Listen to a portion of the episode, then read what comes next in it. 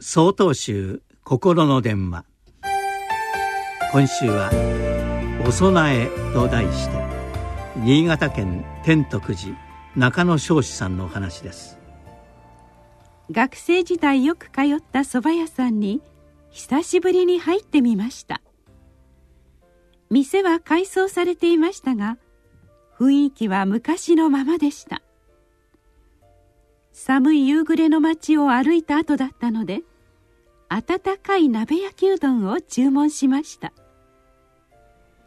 しばらくするとそのうどんが運ばれてきます。お待ちどうさまという懐かしいおかみさんの声がとても心地よくやっぱり来てよかったと思いました。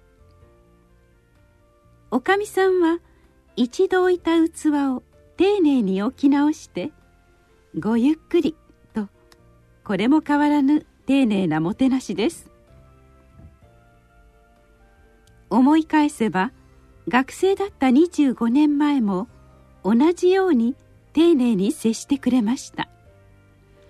正直な話そばの味は平均的なのですが気づかぬうちに誠実な応対が心地よくて通っていたのかもしれません。道元禅師様の見教えに食事を司る僧侶は修行僧に食事を供養することが務めであるとあります。供養する。これは一般的にご先祖様や仏様に使う言葉のように思えますが私たち人間も仏の種を備えると考えるのが仏道の世界です。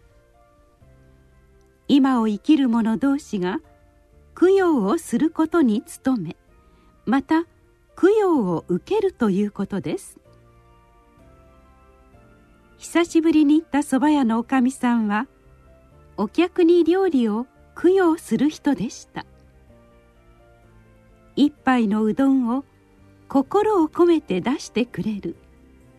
それは仏様へお供えする行為そのものであると思います。お供えする人される人共に寄り添う人のぬくもりですね。